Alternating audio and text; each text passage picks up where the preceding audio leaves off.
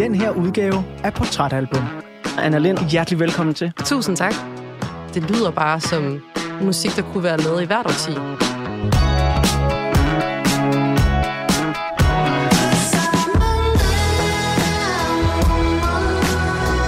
Det er ikke pinligt, og nu fortæller jeg dig, hvordan det, hvordan det foregår, hvor mange huller der er, hvordan man kan bruge dem osv. Det er ikke for, for vildt, det er ikke for sexet, det er ikke for det ene og det andet. Og det sjove er, at jeg har oplevet flere gange, at jeg har sat det på, at personen, jeg har været i rummet med, har været sådan der, ej, det er bare sådan der en af mine yndlingsalbum. Jeg er sådan, nå, ej, hvor sjovt. Så det er sådan en sikker vinder, det er lige et scoretræk til, til alle derude, at det kan man sætte på. Du lytter til en Radio 4-udsendelse. Mit navn er Anders Bøtter, og jeg vil sammen med min lyddesigner Emil Germod byde dig hjertelig velkommen til det musikalske samtaleprogram Portrætalbum. Igennem de næste to timer, der er jeg din vært og fortæller. I Portrætalbum, der tegner vi et portræt af ugens gæst, som har taget et vanvittigt vigtigt musikalbum med herinde i studiet. Og det er et album, som har betydet, og måske stadig betyder enormt meget for hende. I den her uge, der er min gæst tv-vært Anna Lind, som du måske kender fra DR-programmer som Ultranyt, Under dynen med Anna Lind, og ikke mindst kender du typen. Anna, hun har taget albumet Current af australske Tame Impala med herinde i studiet. Og Current udkommer i 2015. På det tidspunkt, der er Anna cirka 18-19 år gammel og skal snart ud på et af sit livs store eventyr i, ja, Australien. There's no one else around.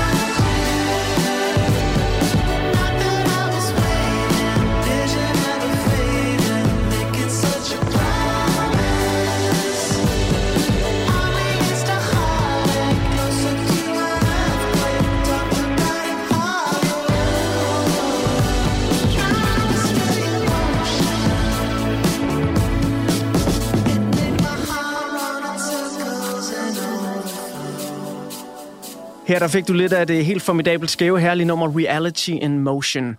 Hun er vært på et af DR's klassiske flagskibe. Kender du typen? Hun er 25 år gammel. Hun hedder Anna Lind og sidder over for mig i den her uges udgave af Portrætalbum. Anna, hjertelig velkommen til. Tusind tak. Hvordan går du og har det for tiden? Vi skriver februar 2022. Jeg har det godt. Altså, vejret er lort, men øh, jeg er dejlig, så det er godt. og det er, det er en dejlig positiv energi at komme ind med. Vejret er lort, men jeg er dejlig. Det, det, det er næsten en tatovering for life, ikke? Jeg kunne godt tænke mig, inden vi dykker ned i det her album, og vi får tegnet et portræt af dig, som du var dengang, du hørte det, og senere, den du er den dag i dag, så kunne jeg godt tænke mig at spørge dig sådan, musik helt generelt overordnet, betyder det meget i dit liv, eller er det mere sådan en, en baggrundshygge ting? Det betyder meget, men er en baggrundshygge ting. Altså, jeg er ikke selv musikalsk, så jeg nørder ikke musik, men der er musik, der alligevel formår at fylde rigtig meget i mit liv, og jeg har altid et eller andet kørende, hvilket egentlig er ret sjovt, for jeg har tænkt over, at min mor aldrig hørt musik. Altså, der var ikke musik i mit barndomshjem, men jeg har altid musik kørende, både i ørerne og i stuen og i køkkenet og i, i badet. Er der så sådan en fornemmelse af, at der er underligt stille, hvis der ikke er musik? Ja, men det kan også være sådan en generationsting, altså det der med, at der skal hele tiden være noget, der fylder, fordi det er ikke bare musik, det er også YouTube-videoer og podcast og sådan noget. Der skal bare hele tiden være noget, der distraherer mig fra mine egne tanker. og så kunne du så have valgt rigtig mange ting, tænker jeg, når at musikken på en eller anden måde har været et soundtrack eller et baggrundssoundtrack igennem hele dit liv. Men du endte på Tame Impala's Currents. Der var også et par andre navne op at vende, den kan vi måske vende tilbage til senere.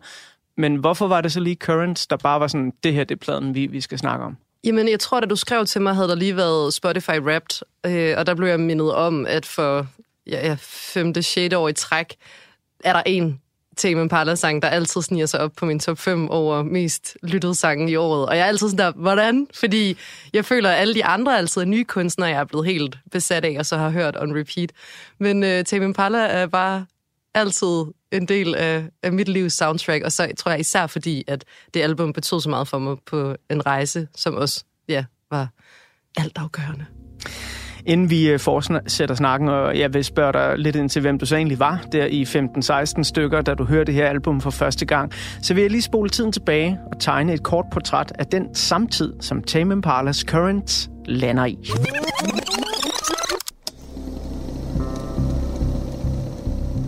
2015-16 er voldsomme år, som står i skyggen af global terrorisme.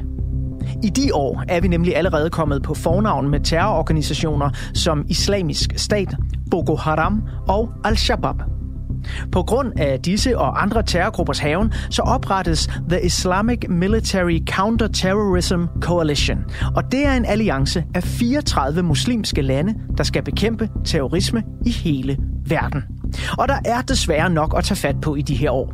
Det er nemlig i 2015, at det franske satiremagasin Charlie Hebdo's redaktion, som genoptrykte de danske Mohammed-tegninger, bliver udsat for et terrorangreb, der dræber 12 mennesker og sårer 11. I Tyrkiet bliver 100 mennesker dræbt og 400 såret af en selvmordsbomber. På Garissa University i Kenya bliver 148 studerende og undervisere skudt og dræbt af terrorister. Og i de franske alber, der flyves et tysk passagerfly med vilje ind i en bjergside. Alle 150 ombordværende meldes dræbt på stedet. Og selvom alverdens nyhedsmedier er meget hurtige til at klassificere det her flystyrt som et muligt terrorangreb, så viser det sig faktisk senere, at den tyske anden pilot, Andreas Lubitz, ingen forbindelser havde til terrornetværket, men at han var blevet erklæret uegnet til at arbejde på grund af psykiske problemer, men alligevel sad bag roret på det forudlykkede fly. Passengers have no choice but to just trust the humans at the controls of a plane. Who would so horrifically betray that trust? Apparently, a man deemed by Lufthansa as 100% fit to fly. Men selvom flystyrt og terror stjæler mange af overskrifterne i 2015, så er der også gode nyheder ude fra den store verden. Ved COP21-klimakonferencen i Paris underskriver 196 lande en international aftale om at begrænse forurening og udledningen af CO2 igennem grøn omstilling. Men selvom aftalen beskrives som banebrydende for fremtidens klima, så er den ikke helt uden kontroverser. Mange af verdens største nationer mener nemlig, at der stilles urealistisk høje krav til deres reduktion af CO2. Blandt andet derfor så trækker præsident Donald Trump USA ud af Paris-aftalen ved sin indsættelse i 2017. The bottom line is that the Paris Accord is very unfair to the United States. En beslutning, der dog omgøres i januar 2021 af USA's nye præsident, Joe Biden. Og alt imens de voksne mennesker, der burde tage ansvar for de kommende generationers klode, skændes som små børnehavebørn, så kommer det min sanden også frem i 2015, at en af verdens største bilfabrikanter, tyske Volkswagen, har snydt med målingerne af forurening fra deres dieseldrevne biler. Det fører blandt andet til, at 11 millioner biler tilbagekaldes, og at Volkswagen skal betale en bøde på omtrent 30 milliarder kroner. Men altså, det er jo oftest, når alt ser mest sort ud på vores klode, at der måske alligevel kan findes et lille bitte lys i mørket. For skulle det nu ske, at vi bliver nødt til at forlade moder jord og flytte til Mars, så er NASA leveringsdygtig i en ekstremt vigtig nyhed. I september 2015 afslører de nemlig, at der er fundet vand på Mars.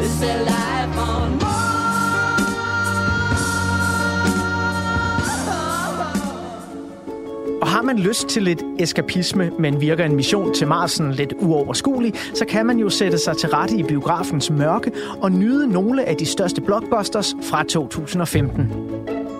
Disney giver os den første Star Wars-film i 10 år, The Force Awakens, og den gør både fans og anmeldere sådan forholdsvis glade. Det gør en anden Disney-produktion også.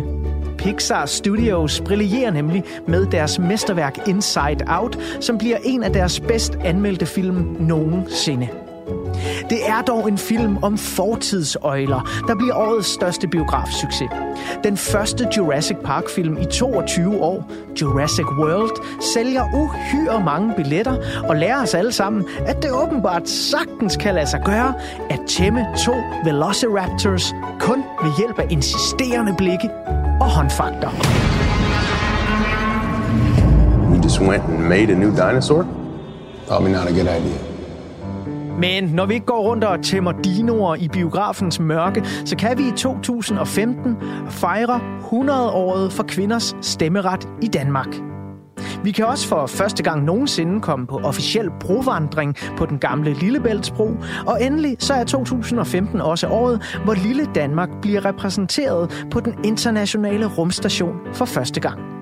Det sker, da den danske astronaut Andreas Mogensen som den første dansker nogensinde rejser ud i rummet med fartøjet Soyuz TMA 18M. Hej alle sammen, og velkommen ombord på den internationale rumstation. Og imens alle disse begivenheder finder sted, der er ugens gæst her i Portrætalbum, tv-vært Anna Lind, måske ved at planlægge sit sabbatår i Australien. Et år, hvor musikken kommer til at betyde meget, og hvor især albumet Currents af Tame Impala får en særlig betydning. Og her, der er et af de numre, som Anna har udvalgt, albumets fantastiske åbningsnummer, Let It Happen.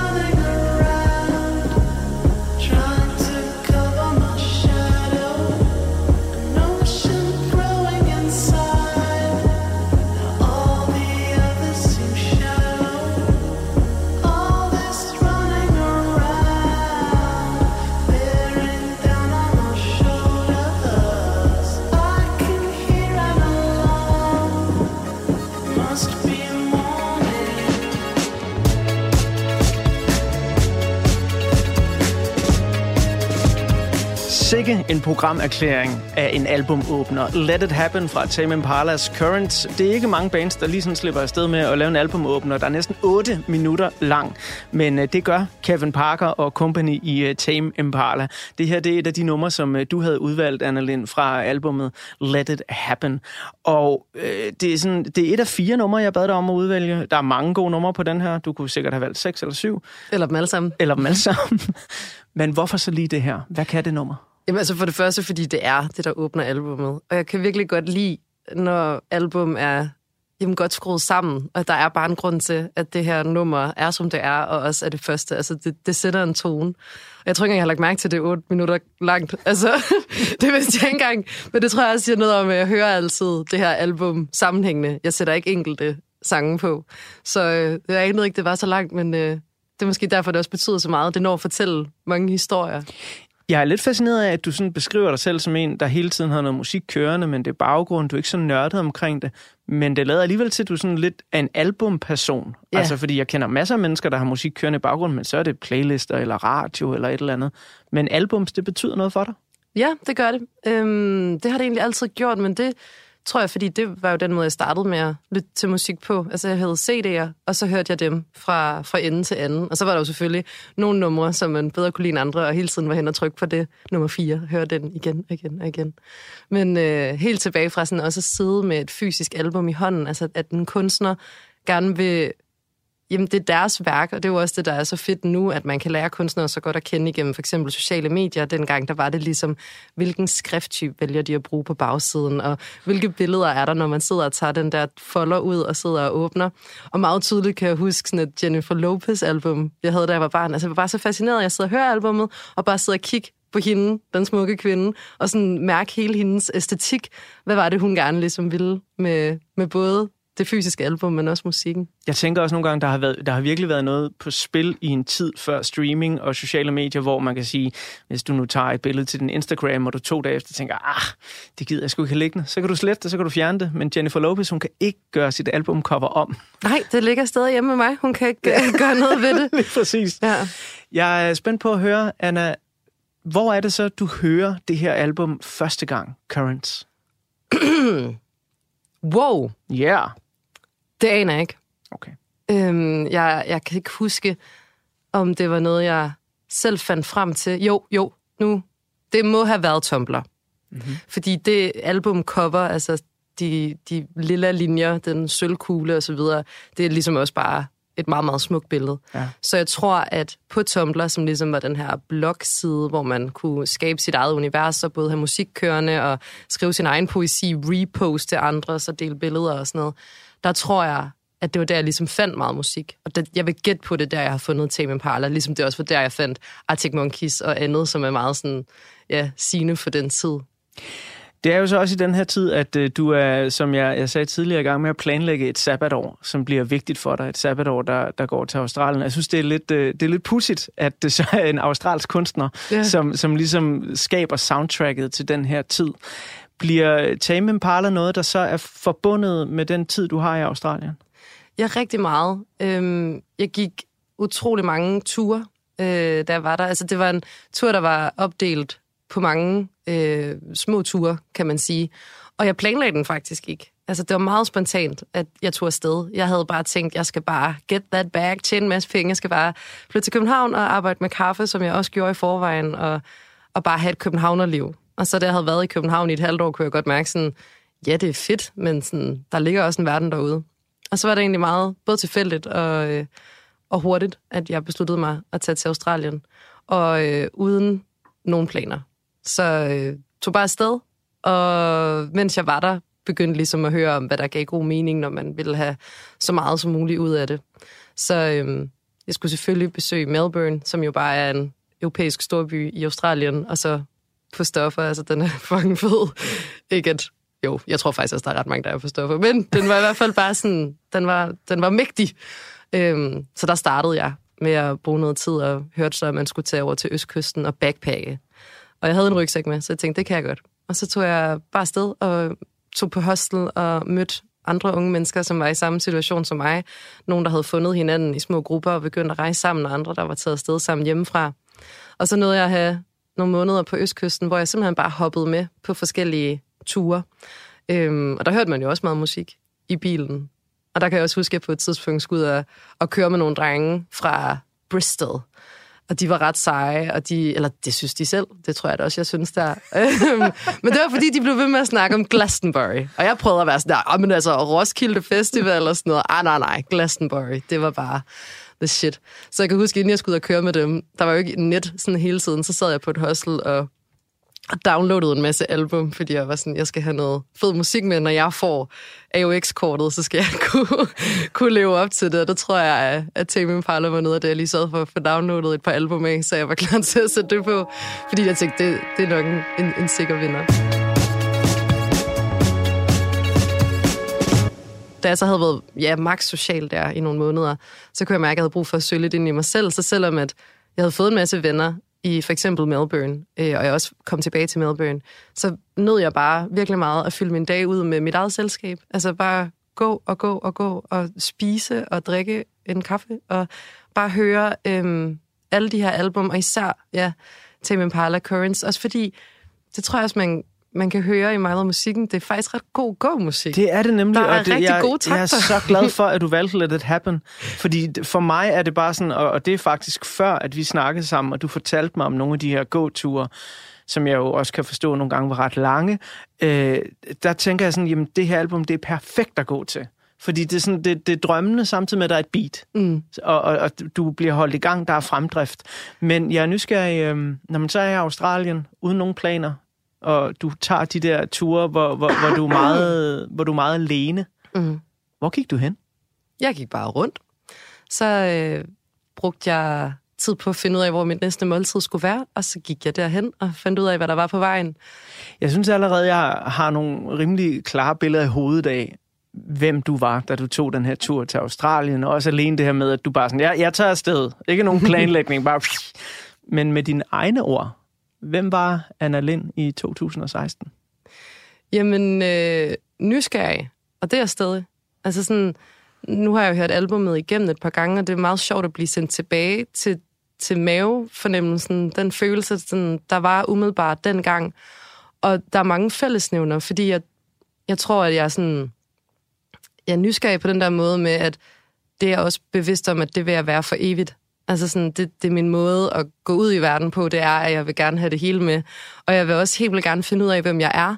Og det tror jeg heller aldrig rigtigt, jeg 100% kommer til. Så selvom at jeg har selvtillid og sådan en god grundfølelse af at vide, hvad jeg står for, og hvor jeg vil hen og så videre, så er jeg også stadig sådan hele tiden lidt på jagt efter sådan, jamen, hvem er jeg herover?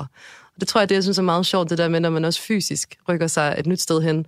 Altså, uanset hvor man tager hen, så er man der. Det lød lidt filosofisk, men, men det er egentlig et meget fint citat, sådan at selvom så kan jeg tage til Australien og, og nemlig tænke sådan, så skal jeg være den her type, der gør det tingene på den her måde, når jeg møder nye mennesker, skal jeg udtale mit navn sådan her. Men, men uanset hvor man tager hen, så er man der, og man lægger først mærke til det lige pludselig, når man kigger tilbage. Sådan, hvem man er, når man står i nogle situationer, som er nye, og som også nogle gange er sådan, ikke på grænsen til grænseoverskridende, men alligevel der, hvor der er noget på spil. Og det tror jeg bare sådan, for første gang oplevede, og også bare fik sygt meget blod på tanden efter at finde ud af sådan, ting må ikke blive trygge, sådan, jeg skal hele tiden teste mig selv. Men Anna, det er jo vildt fascinerende, fordi både dengang, hvor du er 18-19 år gammel, og nu i dag her i 2022, hvor du er 25, der er jo mange, der øh, i din alder, øh, i det her aldersspænd, øh, rigtig gerne vil finde en hylde, så at sige. Rigtig gerne vil finde en mening, en retning.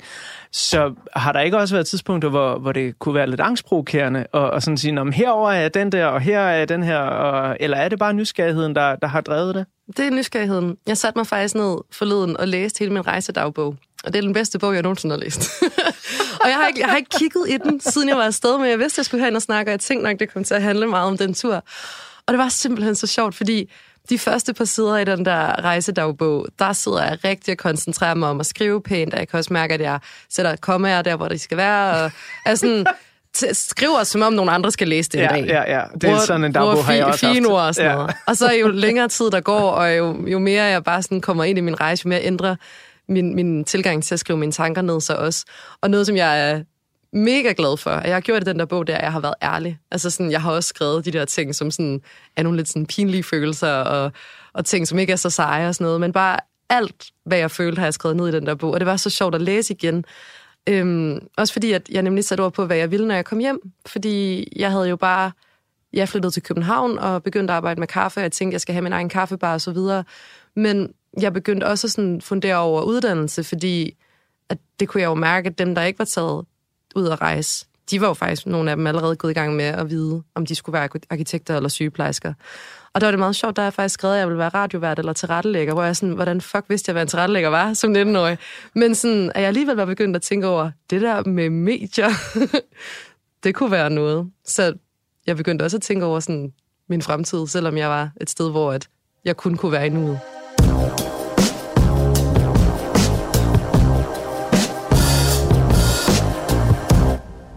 Jeg tror, jeg var meget sådan opmærksom på også at finde ud af, hvorhen jeg passede ind i, i verden, i forhold til, at, at det hele gik så hurtigt. Så gik jeg op i at feste. Altså, rigtig meget. Det, det, det har egentlig... Det er også sådan så sjovt, når folk spørger, hvad, hvad kan du godt lide at lave i din fritid? Og så er jeg jo i en så heldig og privilegeret situation, af mit arbejde er kreativt, og jeg, jeg føler, at der er rigtig mange hobby-lignende ting, der bliver krydset af hver dag. Så når jeg har fri, så er det altså venner og fest, selvom det er det kedeligste svar, sådan, jeg kan hænge ud med mine venner. Men det har jeg altid godt kunne. Øh, og, og ja, og, og sådan hele tiden søge, søge festen og, og det gode liv og sådan noget. Og det var jo også meget af det med Australien, og især den der backpacking-ting, at der var meget natur, men der var kraftet med også mange smøger og øl. Og goon, som er sådan noget billig. Goon, det betyder pude på aboriginal, og det er ligesom, du hiver bare den der sølvpose ud af den billigste boksvin, Ja. og så hedder det goon, det der med bare at gå rundt og drikke sød, billig øh, hvidvin.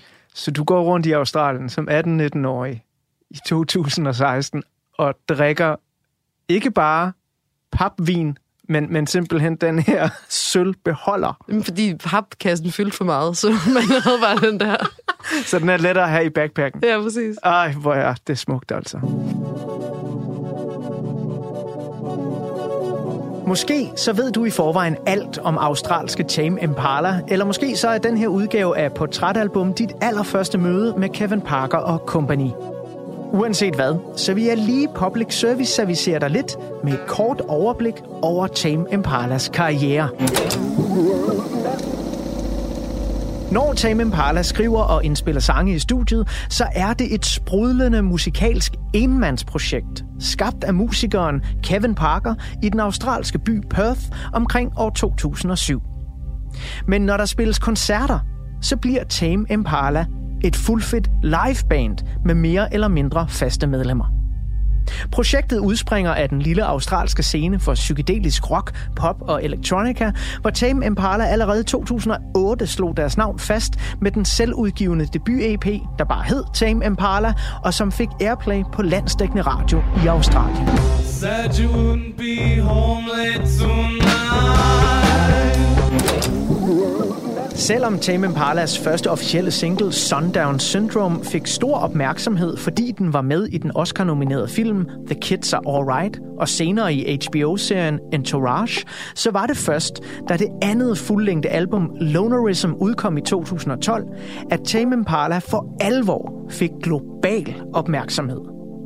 Lonerism var produceret af Flaming Lips' hofproducer David Fridman, og det blev udråbt til at være årets bedste album af store musikmagasiner, såsom engelske NME og amerikanske Rolling Stone.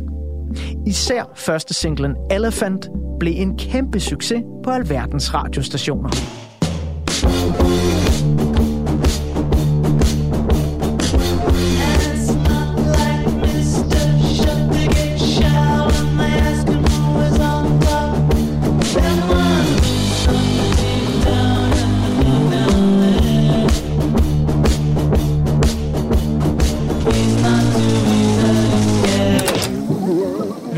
Tame Impala er ofte en kompleks blanding af meget let genkendelige melodier og riffs.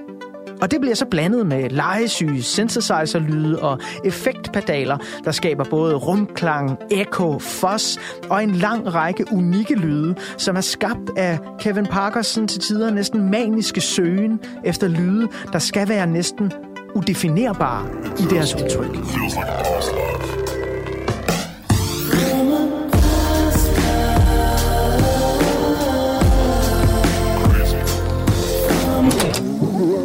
Tame Impalas nyeste album, The Slow Rush fra 2020, udforsker, hvad Kevin Parker selv har beskrevet som psykedelisk diskomusik, og tager endnu et skridt væk fra den flippede rocks, riffbaserede rytmer, og hylder i stedet for store popidoler, såsom svenske Max Martin.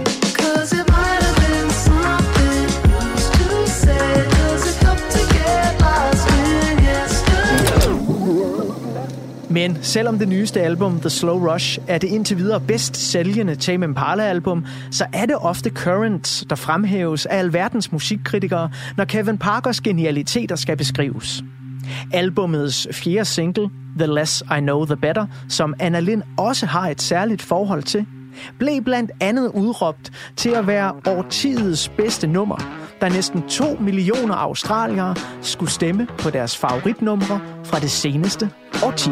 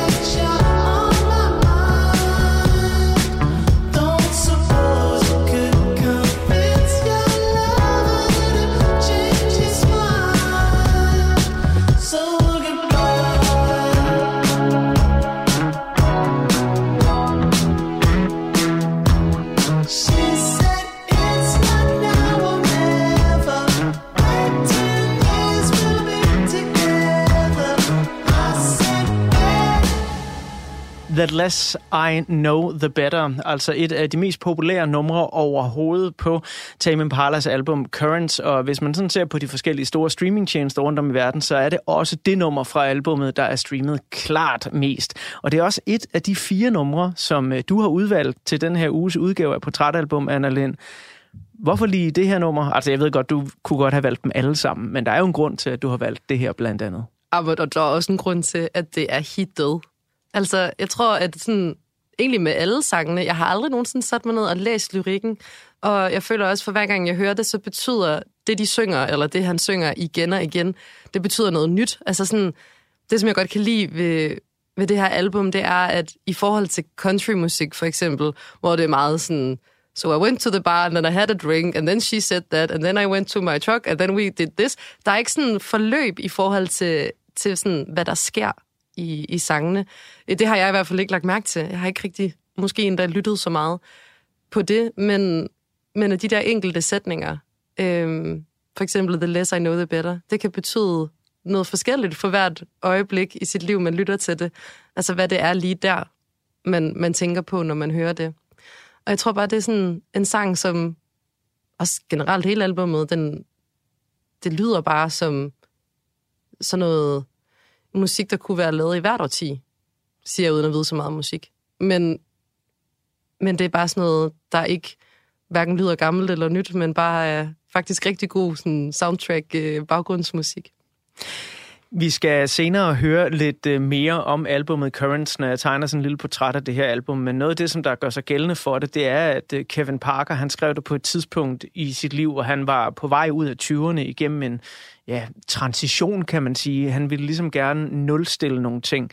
Jeg tænker sådan lidt på, når du tager til Australien, der som øh, 18-19-årig og begynder at planlægge, eller ja, du planlagde det så ikke, du tog bare afsted, men øh, væk fra ideen om, at øh, du måske skulle have din egen kaffebejl, også finder du ud af det der. Var der også på en eller anden måde, selvom det er tidligt i dit liv, sådan lidt en nul, nulstilling af dig selv? 100 procent. Altså, det er sjovt, du siger det. Jeg anede ikke, at det var det, som han følte, da han skrev det album, men jeg var jo på vej ind i 20'erne. Så det tror jeg da også, at har resoneret med mig. Altså, de her sådan, tanker om at slutte noget, starte noget nyt. Øhm, det var en kæmpe nulstilling for mig. Øhm, jeg har egentlig altid gået meget op i mig selv og mit image, og måske nogle gange på en usund måde, men jeg føler egentlig, at det er godt, fordi jeg tænker meget over, hvem jeg er, hvem jeg gerne vil være. Men igen, sådan, jeg ved godt, hvem jeg er. Men da jeg kom til Australien, så slettede jeg alt, der var på min Instagram fra gymnasiet. Øhm, fordi jeg ligesom følte for at starte forfra, og jeg havde også lyst til at, at være sådan æstetisk omkring mit liv. Og det er der nogen, der sådan altid griner af, det der med, at jeg for eksempel har spurgt mine venner, vil du lige tage et billede af mig, fordi jeg synes, at mit tøj har set sejt ud foran en eller anden væg, og så har jeg tænkt, her kunne jeg lige få taget et nice billede. Det er der rigtig mange, der altid har grint af, og så har de taget, slået selfie til at stå og taget billeder af sig selv, i stedet for at grine af mig og sådan noget. Der er jeg egentlig ret stolt af. Altså, det har aldrig lavet øh, få mig ned med nakken. Man skal bare own den. Men præcis, og sådan, det, det, det begyndte jeg også meget på i Australien, ligesom at iscenesætte sådan følelser og, og mine tanker og mit liv igennem de her sociale medier.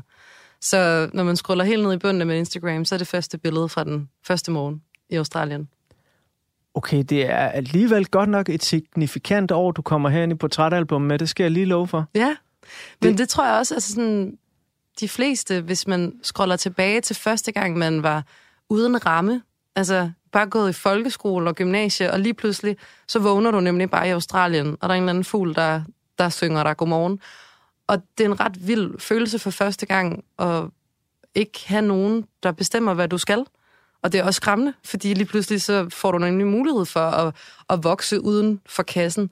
Men, øhm, men for mig var det bare det helt rigtige, og det var også det helt rigtige at tage afsted så spontant, fordi at det var det, der gjorde, at, at jeg stod og, og skulle tage nogle, nogle valg, der, der endte med at blive meget vigtige. Nu øh, snakker du om det her med jamen, iscenesættelsen og selviscenesættelsen, at det, det både kan være godt og skidt på nogle måder. Øh, og du øh, har de her billeder øh, fra Australien som det allerførste på din Insta den dag i dag. Og jeg kan jo også afsløre, de billeder, du har sendt til os, det er jo også billeder fra Australien, hvor jeg sådan tænker, det, det ligner meget dig, som jeg tror, du er, men der er også en iscenesættelse i det. Hvornår bliver iscenesættelsen i dit liv en god ting, og hvornår bliver den for meget, hvornår kan den blive dårlig? Jamen, altså, jeg vil sige, det generelt er en god ting, fordi jeg elsker at romantisere mit liv. Altså, det er jo også det der med at altid have musik i ørerne. Det er det der soundtrack. Jeg kan godt lide at... Altså, nogle af mine venner siger, eller en af mine venner siger til mig, at jeg er sådan main character. Og de ser sig selv nogle gange lidt som birollen i andre folks liv. Og sådan, synes, det er meget inspirerende, at min måde at træde ind i et rum på, min måde at være på, er sådan, at jeg er fucking hovedpersonen. Og, og, og det er ikke fordi, at jeg ikke tænker, at Altså, jeg ved, at alle andre også skal være hovedpersoner i deres liv, så det er ikke fordi, at jeg er sådan der main character i andres, men er meget bevidst om, at, at hver dag er, er jamen, altså, one to remember. Men det, nu kommer jeg også ud af et tidsspor, fordi jeg tænker, at jeg har en fornemmelse af, at hver gang jeg er ude at rejse, sådan, hver dag er bare meget mere øh, mindeværdig, fordi jeg ligesom plan, eller ikke, ikke planlægger, men hver dag har ligesom oplevelser, og det prøver jeg også at implementere i min hverdag.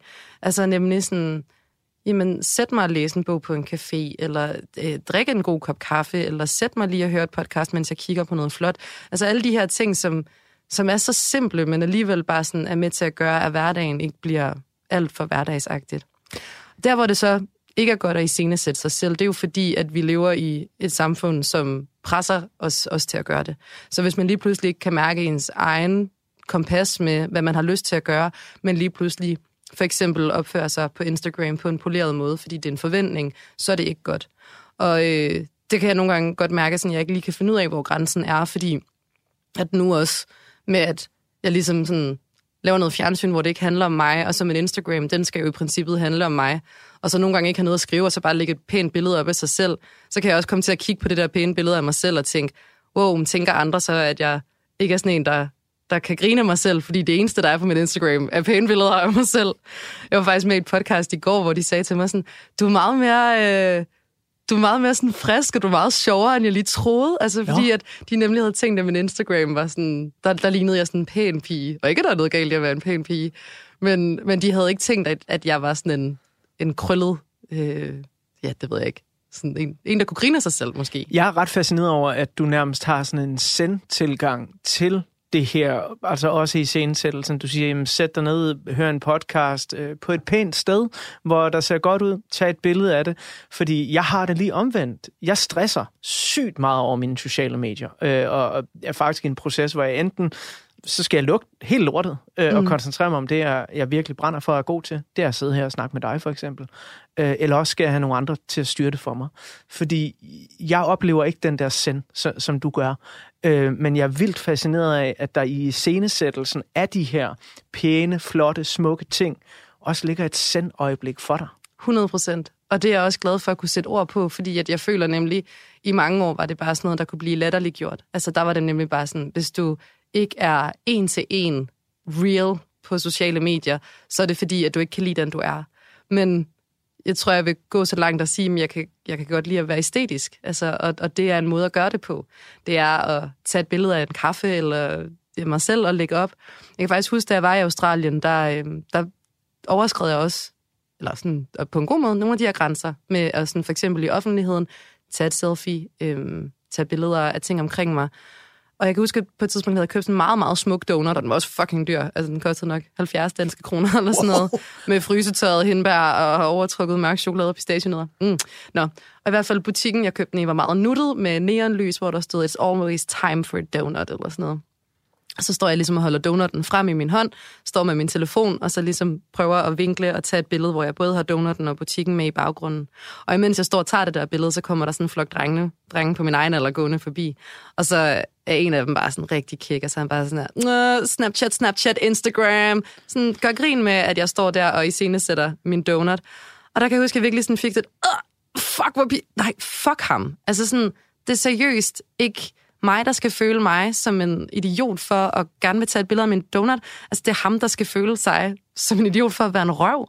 Og der er også, på en måde, nu bliver det også lidt stort, men det er også noget med at gøre op med den her, sådan, i princippet, på nogle måder sådan lidt femfobi, altså fordi det er meget feminin det her med at, at iscenesætte sig selv og gerne vil være, være flot og sådan noget. Det er sådan lidt en feminin værdi. Så det der med at hate på kvinder, der får deres kæreste til at tage et billede af dem og kalde de der mænd for nogen, der er under tøflen og Instagram husbands og sådan noget. Det er egentlig også noget, jeg gerne bare vil sådan give en kæmpe fuckfinger til. Fordi jeg kan både være... Øh, ja, stærk og sårbar og øh, sød og kæk og fræk og det hele. Og, sådan, og en del af det er også den her ja, i scenesættelse. Øh, og nogle gange så er der nogen, der skal så bede sig om at tage billedet af mig, og de skal så ikke drilles for at være under tøflen, eller hvad fanden. Men tænker du over, at nogle gange, når du har de her holdninger, og du jo også lever dem ud, at der jo så også er folk, der kan slå sig lidt på dig. For eksempel, når du er vært for Kender du typen, og er i øh, nogle af dine helt fantastiske kjoler og outfits, som jo i øvrigt ligner noget, der kunne være på et Tame Impala-album. Ej, tak. altså, tænker du sådan over, shit, når jeg stiller mig frem her, øh, I kender du typen, øh, i den her vilde spraglede kjole, så er der nogen, der får aftenkaffen galt i halsen. Det tænker jeg ikke. Øh, det er der nogen, der skriver til mig bagefter. Øh, så tænker jeg, nå, det, det er da ked af at høre. Nej, det er jeg ikke. Hvad hedder det? Jeg er så glad for at have arbejdet så meget med unge mennesker, fordi jeg ved, at det, at jeg hele tiden følger min mavefornemmelse og, og gør det, som er mig, så er jeg automatisk med til at inspirere andre til at gøre det samme. Og det er ikke at inspirere dem til at gå ned og købe den samme kjole, men at gå ind i deres skab og finde det tøj, som de også gerne vil have på, hvis de, hvis de lige turer. Så, øh, så jeg tænker egentlig, jeg, jeg giver det ikke så meget tanketid, hvem der ikke kan lide mig. Jeg tænker bare over at være mig, fordi det har jeg lært øh, giver pote for utrolig mange unge mennesker. Også folk på min egen alder. Og apropos øh, de øh, unge mennesker, dem skal vi snakke lidt mere om lige om lidt, men vi skal lige høre en lille bitte smule af et af mine favoritnumre fra øh, Current af Tame Impala. Et nummer, som øh, du ikke har udvalgt. Jeg er sikker på, at du godt kunne have udvalgt det, men vi vil lige, lige runde lidt øh, I'm a Man. Oh.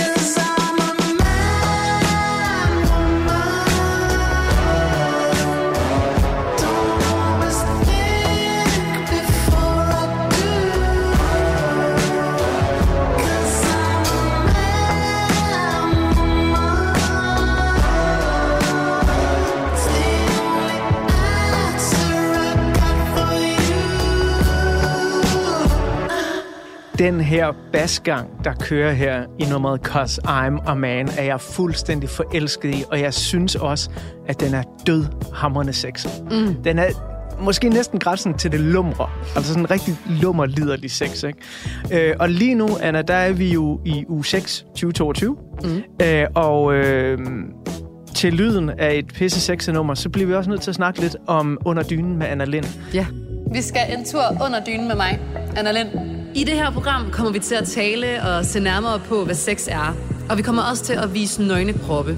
Et uh, program, du lavede på DR Ultra for, det må vel være så godt og vel et år siden, fordi så vidt jeg husker, premierede det i uge 6 Lige præcis. 2021, ikke? Og øhm, du er med i det her program, som handler om øh, at tale om sex og pubertet og det, at kroppen ændrer sig.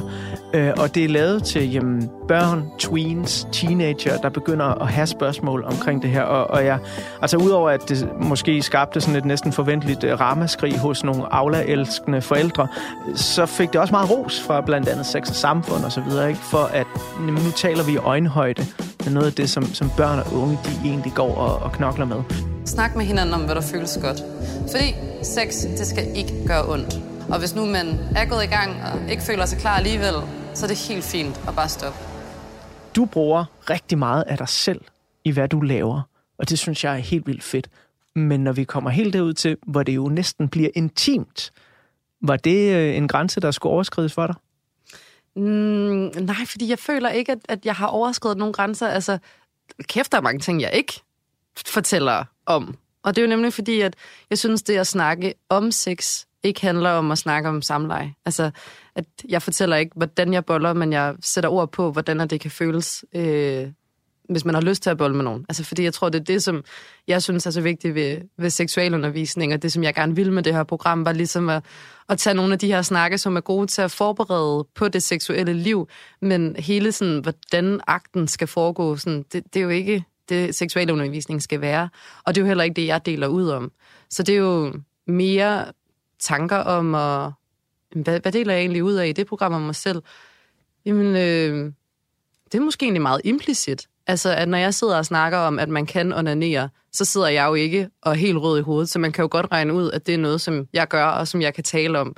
Så sådan, approachen til det der program var jo sådan at være storsøsteragtig. Altså, at jeg øh, synes, det er vildt fedt, du lavede det program, og jeg vil ønske, der havde været sådan et program, da jeg selv øh, var sådan 12-13 år gammel. Der var seksualundervisning i øh, skolen, og heldigvis havde vi sådan en rimelig progressiv øh, lærer, en klasselærer, som også underviste i, jeg tror ikke, hun kaldte det samtykke, fordi det havde, jo, det ord fandtes dengang, men jeg tror ikke rigtigt, vi havde forståelse for det på samme måde i samfundet. Men, men hun lærte meget sådan, når jeg, I skal sige fra, hvis sådan og sådan og sådan, ikke? sejt.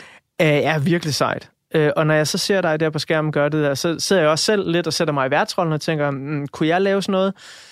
Det kunne jeg nok ikke, men det er mest fordi, at jeg ikke er lige så god til børn og unge, som du tydeligvis er. Men jeg kunne sagtens sidde og snakke om sex, lige så bramfrit og, og lige så ærligt. Men der er et punkt, hvor jeg tror, jeg vil eksplodere af grin.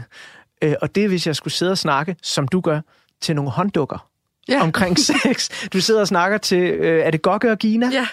De hedder, altså ærligt, der må have været tidspunkter, hvor du har været ved at flække af grin, når du skulle snakke om onani med Gokke og Gina. Ej, men der er nogle gode fraklip, men det var fordi, de der dukker, de har jo ikke mimik. De har jo hele tiden bare sådan et fuldstændig oginok øh, udtryk i ansigtet. Så når de kigger på en, og uden at sige noget, det, det var sgu også sjovt. Ej, men det, jeg kunne faktisk se skuespillerne nedenunder. Så på en eller anden måde, så var det ikke kun dukkerne, jeg talte med. Jeg, jeg, jeg tænkte også på Sisse og Thomas, der, Ja. der sad nede i hullet og, og styrede dem. Jeg, øh, altså jeg, jeg er en del ældre end dig. Jeg, jeg er 41, ikke? Så øh, jeg, jeg kunne forestille mig, at der nok kommer nogle lidt andre spørgsmål fra børn og unge den dag i dag, end jeg selv havde, da jeg var 12-13 år gammel. Men du er, du er 25 nu, så du er tættere på dine teenageår, end, end jeg er, naturligvis. Men alligevel blev du overrasket over nogle af de spørgsmål, som, som børn kommer med den dag i dag, kontra dengang du selv var barn. Nej, for jeg føler også, at sådan noget af det, som jeg synes, at min styrke er, at jeg lige har været der. Øh, det er plus minus samme generation. Så de ting, som de spørger om, det er jo de samme spørgsmål, som jeg også havde. Det er jo rigtig meget internettet, der har lært en en masse ord, som man også gerne vil vide, hvad er. Så noget, jeg var ligesom glad for at kunne gøre i programmet, var også bare at fortælle sådan, jamen, hvad er et handjob? Hvad er et blowjob? Og det er jo så ikke en guide til, hvordan man giver et godt det ene og det andet, men mere bare lige sætte ord på, hvad det er. Fordi det ligesom er bare sådan nogle pornoudtryk, der bliver ja, slynget rundt.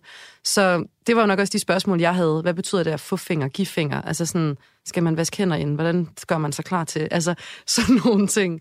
Og det var jo de spørgsmål, børnene også havde. Og så også, hvordan, hvordan ved man, om man er klar? Hvordan ved man, om man er forelsket? Hvad betyder det at være liderlig? Altså de her følelser, som man jo en eller anden dag møder første gang i sig selv, og så lige skal lære at kortlægge og finde ud af, hvad betyder de. Du taler helt vildt frit om det, og vi bor heldigvis, øh, gudske tak og lov, i et øh, land, hvor der er meget frigjorthed på det område her til at tale åbent om det. Men der er jo også stadig folk, der øh, enten abonnerer det eller generer det, eller mener, at det er direkte moralsk forkert, at du sidder og snakker med børn om sådan noget her. Jeg er lidt nysgerrig på, da, da det her program sådan skulle ud over rampen, øh, mødte du modstand? Nu tænker jeg ikke sådan udefra fra, fra farvede forældre, men sådan fra jamen, nu er det lavet på DR. Altså, var der nogen på DR, der ligesom sat, sat armene over kors og sagde, det der, det kan vi kraftedeme ikke lave? Overhovedet ikke. Altså, det var faktisk øh, det var min idé. Jeg Fedt. øh, havde et møde med, på det tidspunkt, redaktøren i medier, og så sagde jeg tilbage i efteråret, så var jeg sådan, uge 6 i februar, der synes jeg, det kunne være mega fedt at lave noget seksualundervisning, og det skulle bare være seks afsnit, som kunne bruges som undervisning, der handlede om nogle forskellige emner, og så var hun bare sådan, fedt, det gør vi. Så det var også helt vildt dejligt, at det ligesom, ja, ikke var en hel masse store strategier om, nu skal DR endelig lave noget seksualundervisning, men det udsprang af, at, at det er noget, jeg kunne se mig selv lave, og det er også derfor, jeg tror, at det fungerer så godt, fordi at jeg er en involveret vært, og ikke bare en glansfigur, der er blevet placeret øh, under dynerne der i, i programmet. Så, øh, så nej, ingen, øh, ingen modstand. Vi havde selvfølgelig rigtig mange snakke om etik. Altså, hvilke ord kan vi bruge, hvilke ord kan vi ikke bruge, hvor frække må vi være med de der dukker, altså, må, fordi må de godt gå lidt mere til grænsen og sige nogle af de ting, som, som vi ikke må Det sige. er jo det, der er så- dødsmart ved at have nogle dukker. Præcis. De må og- bare mere, ikke? Og vi tog en masse ting med dukkerne, som vi jo endte med at klippe ud, fordi vi vurderede til sidst, at sådan, de behøvede ikke at være der for at understrege pointerne, de var bare frække for at være frække. Så, øh, så sådan, det var der meget af, med sådan, også fordi det var første gang, at, øh, at det jeg lavede seksuel undervisning på den måde. Så det skulle ligesom også være en god grundpakke, et godt udgangspunkt. Altså nu har du valgt et album fra 2015, og- og du hører det i 2016, hvor du er i Australien, og du er på den der overgang fra, fra barn ind i, øh, hvad man kan kalde det begyndende voksenliv. Ikke?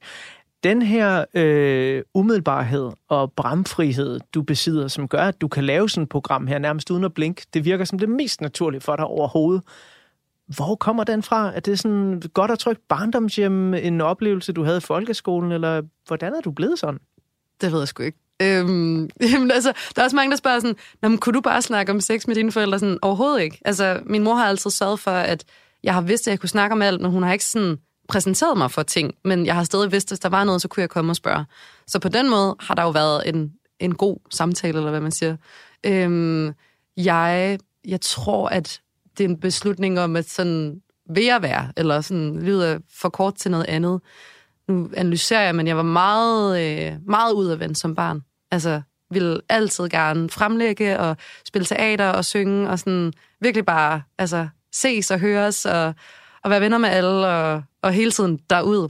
Og så i gymnasiet i mødet med, med klikker, øh, og egentlig også i folkeskolen, men sådan generelt alle de der år, hvor man var tvunget til at være i en klasse, der følte jeg, at der var mange andre, der gerne ville lægge låg på mig, og nogle gange også gjorde det. Altså, jeg stillede for eksempel ikke op til musical audition i gymnasiet, fordi jeg tænkte, det, nu tør jeg ikke længere. Altså sådan, der var lige pludselig nogle andre spilleregler med sådan, ja, at tro på sig selv. Altså sådan, janteloven, tror jeg, sådan fik lidt, øh, ja, lov at bestemme over mig i gymnasiet.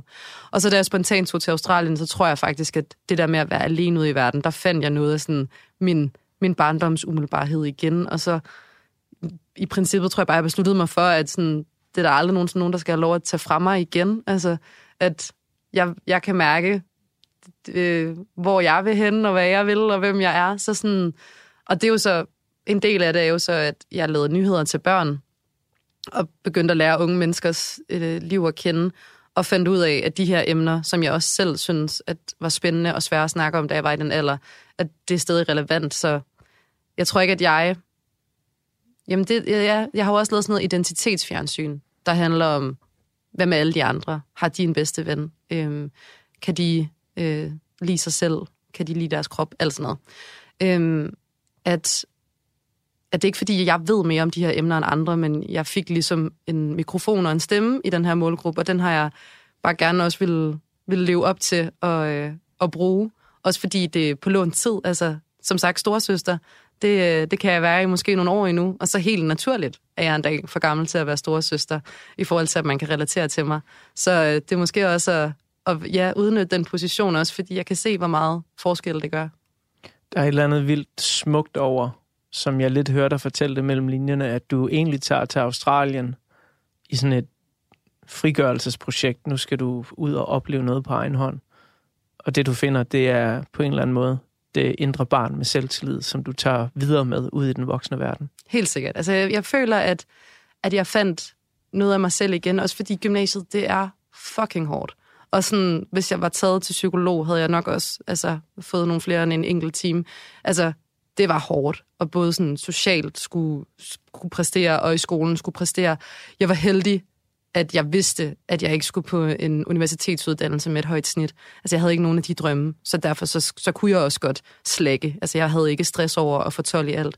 Men hvis jeg havde haft det, så havde det været endnu hårdere. Så, øh, så ja, da jeg lige pludselig stod der og var alene igen, så, så tror jeg også, at jeg kunne, kunne se, hvem jeg var. Og igen det der med, sådan, hvem er man, når man møder nogle nye mennesker? Jeg glemte jo at tænke over, hvordan jeg gerne ville være. Jeg var jo bare mig. Og det var jo så det, der jeg lige pludselig kiggede tilbage, var sådan, gud, ej, hold kæft, jeg er dejlig, eller sådan.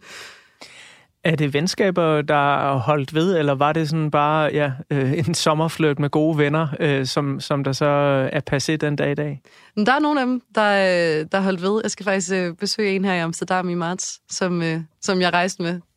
Og, og de andre, jeg er stadig venner med dem på sociale medier. En gang imellem chatter lidt, men, øh, men ikke nogen, som, som jeg planlægger at mødes med. Det gør jeg med ham. Vi blev ret gode venner.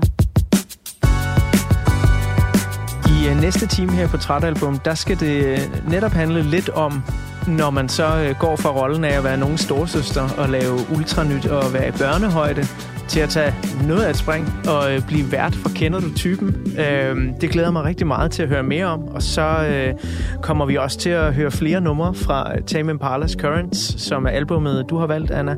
Og jeg kommer til at spørge lidt ind til, hvad øh, et frigjort øjeblik i dit liv var. Jeg synes allerede, vi har været forbi rigtig mange, men du skal alligevel have lov til at svare på det. Og så kommer vi selvfølgelig også til at snakke om, hvad det her album det betyder for dig den dag i dag.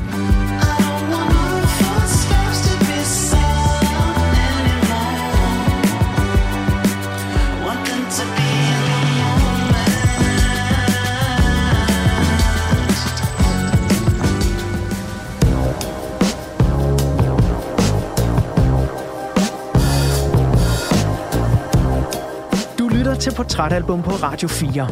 Mit navn det er Anders Bøtter, og i den her uge der er min gæst tv-vært Anna Lind, som du måske kender fra DR-tv-programmet Kender du typen? Vores hovedperson starter hver dag med at snurre rundt om sig selv 21 gange. Det er en øh, slags yoga-agtige øvelser, der hedder de fem tibetanere, og det skulle så efter sine holde sindet ungt. Velkommen til Kender du typen.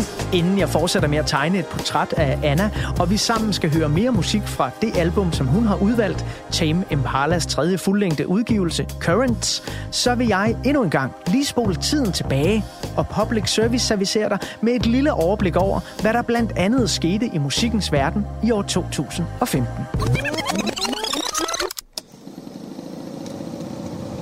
Tame Impala's Currents udkommer i et år, hvor de storladende popsange og ballader hitter stort. Og selvom Justin Bieber, han er her, der og alle vegne i 2015, så tilhører årets største globale radiohits alligevel andre unge musikere. L.I. Golding hitter med nummeret Love Me Like You Do. James Bay's sjælfulde nummer Hold Back the River smelter hjerter rundt om i verden, og den irske singer-songwriter Hozier får på grund af mange års omtale på sociale medier og streamingtjenesternes ivrige brugere langt om længe det kæmpe radiohit, som han fortjener med den single, han udgav helt tilbage i 2013. Take Me to Church. Take me to church, I worship like a dog at the shrine of your light. I'll tell you my sins and you can sharpen your knife. 2015 er også året, hvor vi siger farvel og goddag til gamle kendinge. Motorheads karismatiske frontmand, halvguden Lemmy Kilmister, drikker sin sidste Jack Daniels med Coca-Cola og dør af cancer den 28. december. Robbie Williams sætter sin solokarriere på pause i 2015 for at vende tilbage til moderskibet Take That. Kendrick Lamar, han sætter baren for, hvordan moderne hiphop kan lyde, og så udgiver han mesterværket To Pimp a Butterfly. We go be alright. Nigga, we go. Adele udgiver sin nu legendariske single Hello, og det bliver den første sang i verdenshistorien, der har mere end 1 million downloads i udgivelsesugen. Og så er det også i 2015, at en dansker sætter et gevaldigt aftryk på den internationale musikscene. Karen Marie Ørsted, a.k.a. Mø, lægger sang til Major Lasers kæmpe hit Lean On, og det bliver en af de 10 mest afspillede numre i verden i 2015.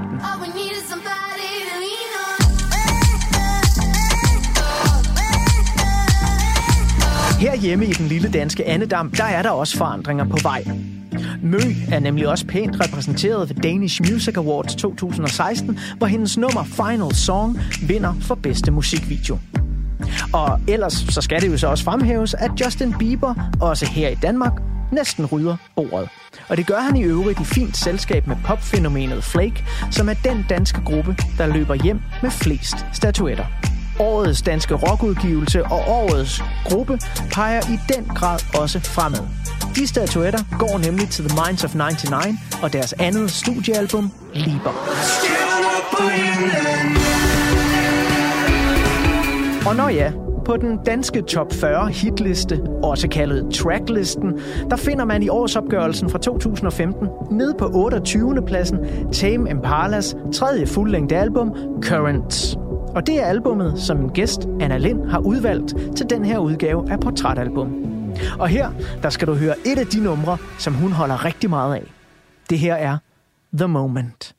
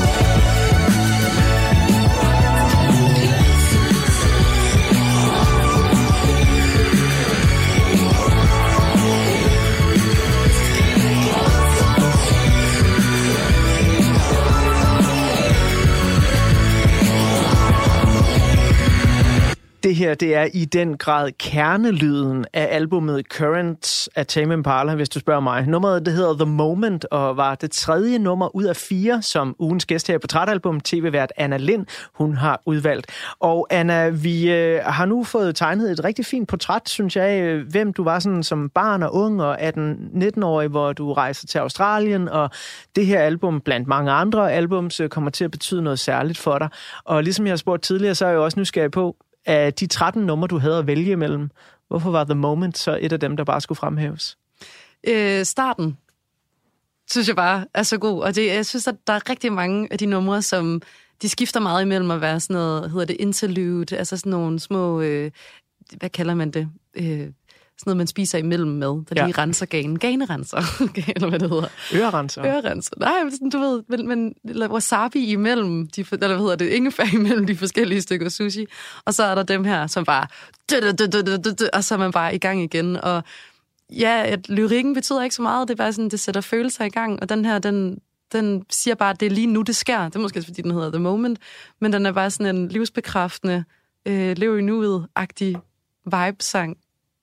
Jeg synes, det er vildt sjovt, at du starter udsendelsen her med at sige, at du er ikke så nørdet om musik og sådan noget, og da vi snakkede sammen, inden du kom herind, der, var, der kan jeg huske, du sådan sagde til mig, jamen, jeg, altså, jeg, jeg spiller ikke musik selv, øh, det er ikke, jeg har ikke et sprog for det, og jeg har svært ved at udtrykke sådan, og nu siger du sådan, at tekster betyder ikke så meget, men Anna, du er vildt god til at snakke om musik. Tak. Det burde du altså gøre noget mere. Det kan du sagtens finde ud af. Okay, men så Jamen, skal du- vi bytte stol. du kunne blive en god musikformidler. Jamen, en eller anden dag, så øh, har jeg planlagt, at jeg skal sidde derovre, og så skal Og jeg tale... vært på Kender du typen? Øh, ah, den, Huh, den glæder jeg mig til at snakke lidt om. Øhm, nu gav jeg sådan et lille portræt af, hvordan musiklandskabet cirka så ud i sådan noget 15-16 stykker, øh, både i udlandet og hjemme i Danmark, og det er sådan de store popsanges år, og øh, rigtig fede ting også, og poppen har jo fået lidt kant, kan man også godt sige. Og i Danmark, jamen, der er jo nogle tendenser, som der den dag i dag her i 2022 er gigantiske, også globalt. Vi snakker Mø, vi snakker Minds of 99, det er også årene, hvor Lucas Graham hitter. Er det noget, der betyder noget for dig i øh, på din lange gåtur i Australien i øh, 2016. Ja, men især til de fester, jeg var til. Altså, øh, jeg kan huske, at jeg var på en klub på et tidspunkt, og så spiller der en sang, som alle synger med på, og jeg kender den bare overhovedet ikke. Og alle står og siger sådan, det er den, sådan, det er den største sang lige nu. Og jeg blev ved med at sige, hvad er det, de siger? Hey, by the ocean. Og så var det den der, Cake by the Ocean.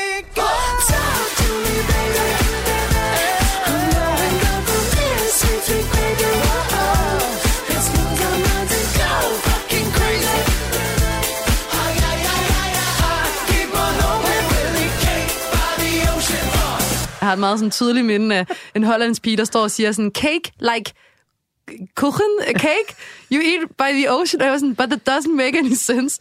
Men det var den der Jonas Brothers nye band. Ja, ja, ja. Øh, Jonas, hvad hedder han? Nick Jonas, ej, øh, Joe Jonas. Cake by the ocean. Det var sådan et af de største hits, der var i Australien. Og der var flere andre sådan charts, som jeg begyndte at høre for første gang. Og så hver eneste gang, at Lean On med Mø spillede, så skulle jeg da bare blære mig med, at jeg var from the same city as the girl. So sådan, you're from the same city as Major Lazer. No, no, no, no, no. The, the girl singing is also from Odense, where I am from. Åh, oh, wow, altså. Prøvede du sådan lidt at pushe noget af det her danske musik, altså sådan noget med Lucas Graham til, til dine øh, nye venner? Ja, jeg tror, jeg spillede øh, mor øh, fisse i dit fjes, og ligesom rigtig bladrede mig med sådan der, I knew her when she had a punk band with my friend's big sister back in Odense. så øh, jo, jo, jeg bladrede mig så meget, jeg kunne. Tog det nogen kejler, eller var det sådan lidt, ja, vi kender ham bare som Mo? Jamen, de kendte hende jo slet ikke. Jeg tror, jeg synes, de, de synes, det var meget sjovt med den der baggrundsviden. Også Lucas Graham, som Drunk in the Morning, som jo var en gammel sang i 15-16, den, øh, den fik et revival, eller sådan, den begyndte at blive spillet også øh, på klubber, eller sådan på bar. Så der bladrede jeg mig også med, ligesom at Lucas Graham var sådan en, der var i, i gadebilledet i København. Altså, han var sådan en, jeg havde været i samme rum som. Altså, det, det fortalte jeg da til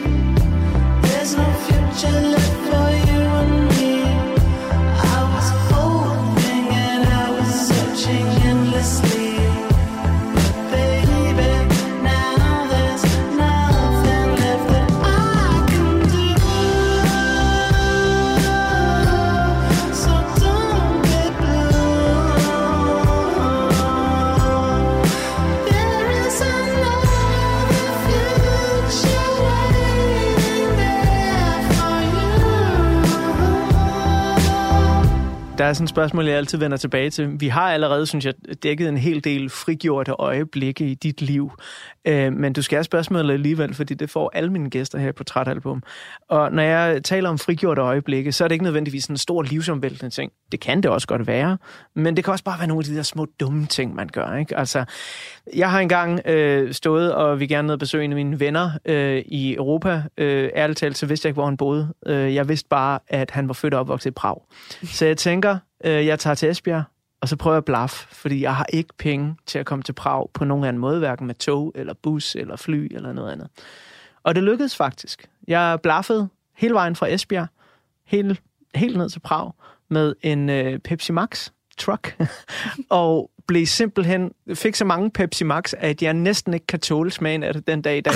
Fordi ham her, der kørte mig, var, var tjekke, øh, og talte ikke et ord engelsk. Det eneste, han ligesom kunne sige sådan, you want Pepsi Max? Øh, og det var klart en del af hans løn, at han måtte drikke lige så meget Pepsi Max, han overhovedet kunne. Var de kolde? Ja, sådan nogenlunde, fordi de var jo om bagved. Okay. Og øh, der var måske nogen, der skulle have fortalt mig, lad være at tage ud og blaffe sådan om efteråret vinteren. Det er koldt, Anders. det skal du gøre om sommeren. Det var der ikke nogen, der havde fortalt mig. Så jeg stod der i Esbjerg i, i silende regn og, og blaffede og blev heldigvis samlet op af ham med sådan forholdsvis hurtigt. Øh, men jeg kan bare huske at sidde i den der bil, og så køre ned igennem den tyske autobahn og vide, jeg skal herned, og jeg ved, min ven, han er født og opvokset i Prag. Jeg har en gammel adresse på hans mor. Jeg skal ned og se det her. Og så bare bælte det der Pepsi Max og tænke, shit, jeg føler mig fri lige nu. Ja. Og jeg skal ikke noget. Ikke i morgen. Øh, ikke i næste uge. Ikke i næste måned. Det er bare så fedt, det her. Sådan et øjeblik fra dit liv. Ja. Jamen, øh, jeg tror, vi bliver i Australien, fordi jeg havde en roadtrip sammen med de der boys fra Bristol, hvor vi havde lejet sådan en autocamper. Når man sad op på forsædet, kunne man høre musik og sidde og snakke med den, der kørte bilen. Og når man sad om bag, så rumlede det så meget, at man ikke rigtig kunne føre en samtale. Det larmede. Så, øh, og vi kørte fra toppen af østkysten, fra Cairns hele vejen til Sydney. Så i mange dage kørte vi bare 8 timer om dagen. Og når man sad deromme bag i, så havde man virkelig meget tænketid. Og det var meget smukt, at når vi hver aften holdt ind på en resteplads, så dem, der havde siddet om bag i, havde gjort sådan en masse tanker. Og det blev sådan en, en fin opsummering hver dag, at man fortalte om, hvad man havde tænkt. Og jeg kan huske, at en af drengene fortalte, at han gerne ville begynde at tegne igen, og måske faktisk nogle af de tegninger, han lavede for dem trykt på t-shirts, fordi det synes han, der ligesom var en mangel, var sådan fede t-shirts med, med hans print og sådan noget. Og en dag sad jeg om bag i, og sådan kom i tanke om, at der var noget, der hed Talentholdet, fordi jeg havde en veninde, der havde forsøgt det øh, sidste gang. Og det er Danmarks Radios talenthold. Præcis. Så med den her toårige uddannelse, hvor man får mulighed for at komme ind ad bagdøren på DR uden uddannelse, og så bare gå i gang med at arbejde og se, hvad der passer til en. Og det kom jeg i tanke om fandtes, og så sad jeg deromme bag og gjorde mig en masse tanker om sådan, hvad vil jeg lave, hvis jeg kom ind, og hvad vil jeg søge ind med, og altså bare sådan udtænke en, en fremtid der. Og så da vi holdt ind på restepladsen om aftenen, så sagde jeg så højt, at jeg havde siddet og tænkt over den der uddannelse. Måske skulle jeg, når jeg kom hjem, lige google, hvornår der var optagelsesprøve igen. Og det har jeg tænkt over sidenhen, tror jeg var utrolig vigtigt, at jeg sagde højt, fordi jeg tror stadig ikke, jeg var sluppet af med den der jantelov. Altså, hvem var jeg til at sige, at jeg gerne vil være vært? Okay, så du vil gerne stå forrest. Du vil gerne høres. Du vil gerne øh, være den, alle skal, skal kigge på. Det, det er ikke noget, som, som jeg turde sige højt, men det gjorde jeg godt lige der, fordi det ligesom var, var nogle nye bekendtskaber, og, og det bare var sådan en, en tanke om fremtiden. Og så da jeg kom hjem, så googlede jeg jo talentholdet og fandt ud af, hvornår der var optagelsesprøve og det hele. Og øh, det tror jeg var rigtig vigtigt, at jeg gjorde med den tanke i den, i den bil, for ligesom at, åh oh ja, ja, ja, jeg kom ind på talentholdet, det skal jeg lige sige, det var, det var ligesom det, der, der startede det hele. Hvordan tog dine nye venner, som jo ikke var danskere, imod, at øh, du sagde højt, det her, det er det, jeg vil? Men jeg tror, de forstod det også, fordi jeg jo havde mødt dem med en umiddelbarhed. Altså, de havde jo også bare set mig som den her total udadvendte danske pige, der jo bare var kommet hen til dem, da de sad fire drengevenner rundt om et bål og sagde, hej, jeg hedder Anna, hvad hedder I? Nå, okay, har I lyst til at lege en bil sammen? Eller det var måske ikke mig, der sagde det, men sådan bare gået hen og nemlig mødt de her mennesker og blevet venner med dem. Så jeg tror, de kunne se det for sig, sådan, jamen, du vil gerne ses og høre, sådan, det giver god mening.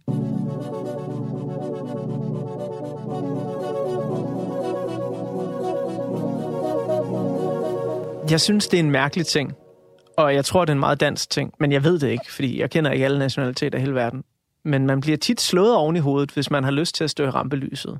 Jeg elsker at stå i rampelyset, øh, og jeg synes også med mellemrum, at jeg er rigtig god til det.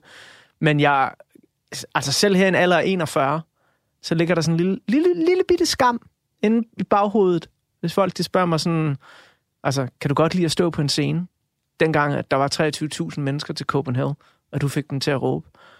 Og så kan jeg høre mig selv svare sådan lidt, sådan, sådan jamen det var Det var meget da okay." fint. Det var også fordi, at det sådan, og jeg ville jo egentlig gerne have, i stedet for bare at sige det, som jeg har det, det var fantastisk. Det var fucking fedt. Jeg elsker det. Jeg elsker at være på.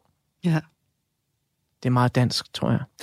Men Anna, pladen Currents øh, handler jo øh, ifølge Kevin Parker selv, og det vender vi tilbage til lidt senere, også meget sådan om, om livets overgang og vigtige beslutninger. Og, og som du sagde, du er på vej ind i 20'erne på det her tidspunkt. Kevin Parker, der har skrevet og produceret og lavet alle sangene her, han er på vej ud af 20'erne. Øhm, og øh, det handler også om, siger han i interviews, at træffe vigtige beslutninger. Og du har jo netop truffet en beslutning øh, her inden for det seneste år, som jeg synes, øh, i hvert fald udad til, er en ret stor beslutning. Du har været vært på Ultranyt, du har lavet tv i børnehøjde, du er blevet rost til skyerne for at være så hammerende god til at være så umiddelbar, og netop at være nogen storsøster. Men som du selv siger, det at være nogen storsøster, det har også en udløbstid, især på tv. Så nu er du blevet vært på Kender du typen. Mm. Hvordan skete det? Jamen, øh, jeg sagde op på Ultranyt, som også var en kæmpe beslutning, fordi det var faktisk, da det gik allerbedst, helt egoistisk. Corona havde lige ramt, vi var begyndt at sende på DR1. Min medvært var fanget i Thailand og i en isolation, da han kom hjem, så jeg var ansigtet udad til på Ultranyt. Og det gik helt vildt godt, og vi begyndte jo at få anerkendelse fra mange af de voksne, fordi de lige pludselig så det på DR1. Og midt i, at det hele går så godt, og der kommer en endnu øh, stor bølge af anerkendelse, så kan jeg bare mærke, at jeg skal hjem til København. Nu har jeg været i Aarhus i to år. Det har ikke været mit, min drømme bopæl. Jeg vil hjem. Øhm, selvom jeg er fra Odense, så var København ligesom mit hjem også. Øhm, og så siger jeg op på Ultranyt og flytter tilbage til København og står og skal starte en freelance-tilværelse øh, og begynder jo nemlig at, at arbejde for forskellige og prøve at lave min egen podcast og selv klippe den og lidt forskellige ting og blive ved med at lave børnefjernsyn. Og så blev jeg inviteret til casting på Kender du typen og tænker, lol, fuck hvor fedt. Og nemlig, som jeg altid har fået at vide på talentholdet, castings, det er bare den bedste måde at sådan forberede sig til, øh, til, til andre castings på.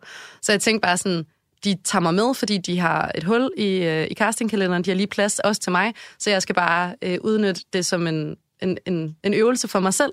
Altså uden at tænke over, hvad de vil have, så bare gå ind og sådan, gøre mig selv dygtig til castings. Så jeg tager til casting, og jeg tænker virkelig ikke, at, at jeg har en chance. Så jeg tror, jeg er meget afslappet, fordi jeg bare, jeg bare hygger mig. Det, jeg føler ikke, at der er så meget på spil, fordi selvfølgelig får jeg det ikke. Og så øh, går det jo bare rigtig godt, og de ringer og siger, at jeg har fået det, hvor jeg er sådan der, hvad? Var du, altså, når man så går og sidder afslappet til casting, så øh, kan jeg også forestille mig, at det er jo fordi, man, man enten har det sådan helt afslappet med det, eller fordi man sådan tænker, at det, altså, vil jeg overhovedet det her? Nej, nu, nu prøver jeg sgu bare. Da du så fik opkaldet der, altså, var, var du i tvivl om, om du så endelig skulle sige ja, eller var det bare sådan, selvfølgelig skal jeg det? Jeg var ikke i tvivl, men min mor har altid sagt, at man skal sove på tingene. Så det var også et meget sjovt opkald, fordi jeg var sådan, ah, jeg ringer lige i morgen. altså, skal lige tænke over det. Og så tog jeg jo bare en dag, hvor jeg ringede til alle mine venner og sagde, at jeg havde fået det. Jeg var, jeg var fast besluttet. Men også fordi, jeg kunne mærke, jeg var egentlig meget afklaret med, at de vil have mig. Der er ikke nogen, øh, noget facit på, hvad jeg skal gå ind og gøre, fordi jeg så tydeligvis ikke kan det samme som Mads. Altså, en, en så dygtig vært, der har været ansigtet udad til på det program i så mange år. Jeg kan ikke gøre det samme, så derfor så er det clean slate. Og det var en helt vildt rar oplevelse. Hvis jeg havde skulle tage over for en, der var et år ældre end mig, og måske også for kvinden, så havde det været noget andet i forhold til, wow, okay, hvordan nytænker jeg lige den her rolle, og jeg skal jo ikke gøre det samme som hende. Men fordi Mads og jeg bare sådan helt automatisk er to forskellige værtstyper, så føltes det slet ikke skræmmende at skulle gå ind og fylde de sko ud. Fordi jo, skræmmende, fordi at andre folk skulle til at have en holdning til mig, men i forhold til mig og mit værtskab, så var jeg sådan, det er den fedeste legeplads. Altså, der er ingen forventninger til noget som helst. Jeg skal bare være så dygtig, som jeg nu kan være. Men det er jo for øh, fans af programmet og folk, der sidder derude, et ret markant værtsskifte fra den her meget øh, joviale mand, vi har været vant til at se på tv, og især også at høre i radioen i rigtig mange år, som man nærmest er på fornavn med. Ikke? Og han har sine små ting, især med Flemming Møldrup, hvor de går og lumrer sammen, og ind kommer du øh, fra højre, som, som virkelig den, ja, undskyld udtrykket, nye pige i klassen. Øh, og det fører jo selvfølgelig også noget kritik og nogle kommentarer med sig, især på de sociale medier. Hvordan har det været at skulle lægge øre til sådan en kritik? Jamen, det føler jeg ikke rigtigt, jeg har sku, fordi ærligt, der har ikke været en eneste negativ kommentar i min egen indbakke. Nå, Altså, der har ikke været de der sådan, Facebook-kommentarer.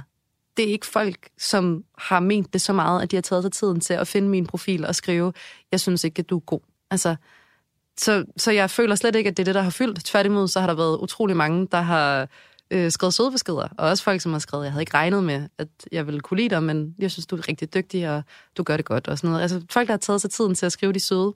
Og nemlig de folk, som, som har haft noget negativt at sige, det har jo været, at Ekstrabladet for eksempel har lagt op til, hvad synes du om den nye vært? Altså sådan, de vil gerne have, at folk ligesom kommer med deres, deres holdninger. Og så, hvis man, altså, især inden jeg overhovedet havde filmet nogle programmer, og det bare blev offentliggjort, at jeg var vært. Da folk ikke kunne lide mig der, der var jeg jo virkelig sådan der, ind af det ene øre, ud af det andet. Fordi det, de ikke kunne lide mig for, var min alder, mit udseende, mit køn. Så jeg sådan, det har ikke noget med mig at gøre. sådan, Men er det ikke også vigtigt at kunne i den branche, du er i? jo, det tror jeg. Jo, især i forhold til det der med, at, at det, som er mit job, er at være mig selv. Så det skal jo helst ikke blive for påvirket af andre. Så man skal være god til lige at holde fast i sit selv. I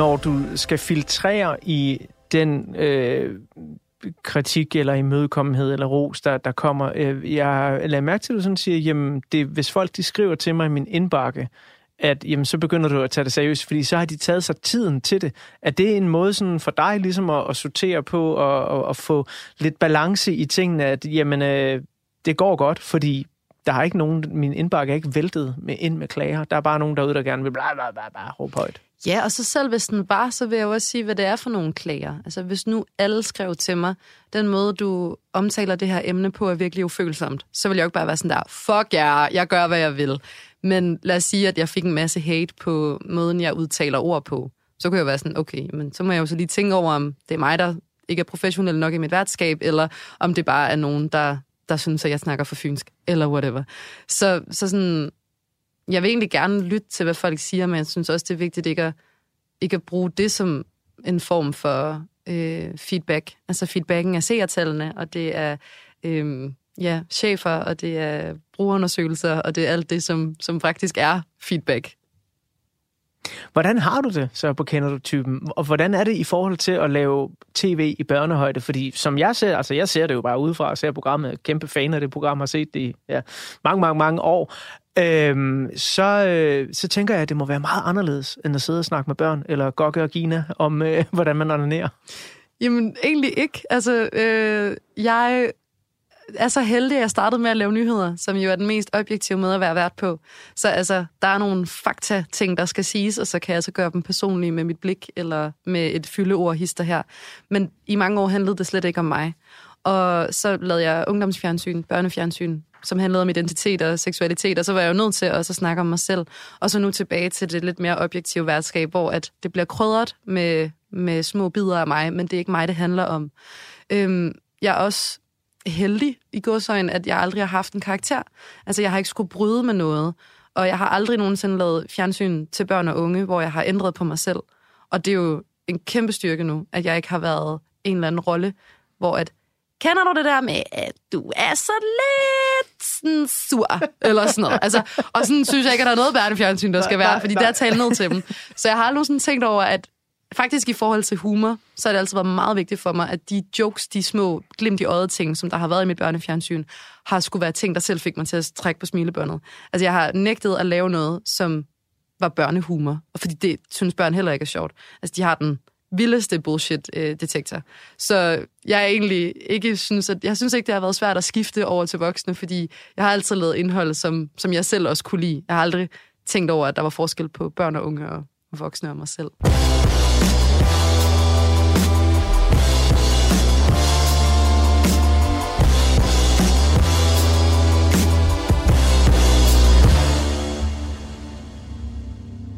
Måske så ved du allerede alt om Tame Impalas tredje fuldlængde studiealbum Currents. Eller også så er de her minutter dit allerførste bekendtskab med bagmanden Kevin Parkers udsyrede psych-pop-fortællinger.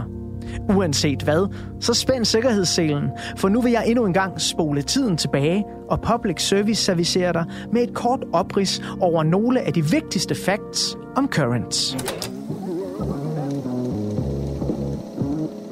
Currents er ifølge Kevin Parker selv et af de albums, som han har brugt længst tid på nogensinde. Sangene blev både skabt i studiet og imellem koncertjobs, hvor Kevin Parker brugte sin telefon til at indsynge vokalstykker, alt imens han komponerede sangenes struktur på en lille trommemaskine.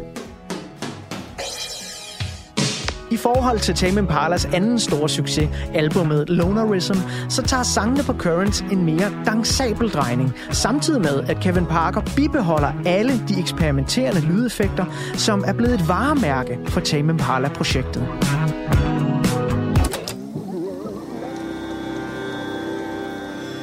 Men Kevin Parker er naturligvis ikke den slags musiker, som bare lige skriver en dansebanger, og så er tilfreds med det. Nej, hele konceptet omkring selve lyden af Currents opstår, da Kevin Parker på et tidspunkt befinder sig midt i et kæmpe svampetrip og hører Bee Gees nummeret Staying Alive. Well, you can tell by the way I use my walk. I'm a woman's man. No time to talk. Og det er her, han beslutter sig for, at han vil ramme netop den tone, som han sidder og opfanger i sit gigantiske trip. Whether you're a brother away, you're a mother, you're staying alive, staying alive. Feel the city breaking and everybody shaking, we're staying alive, staying alive, staying alive.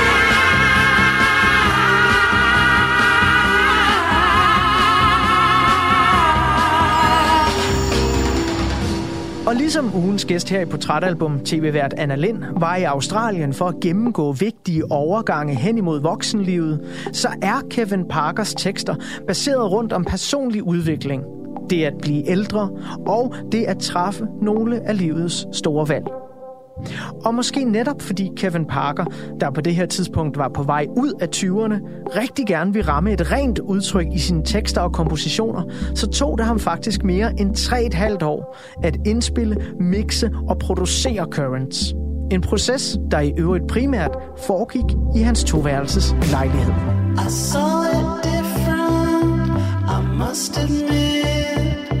I caught a glimpse, of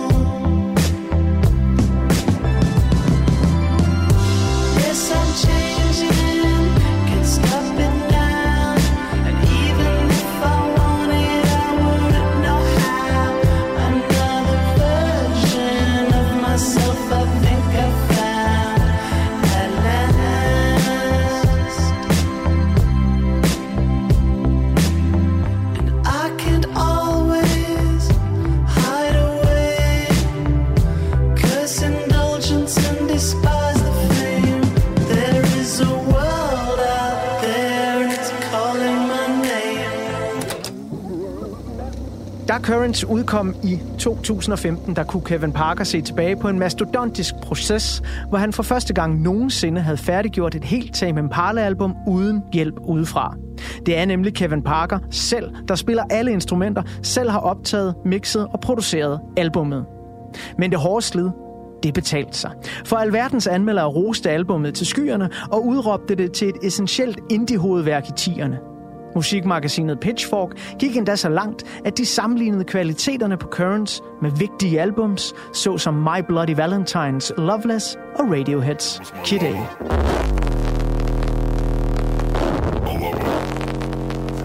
From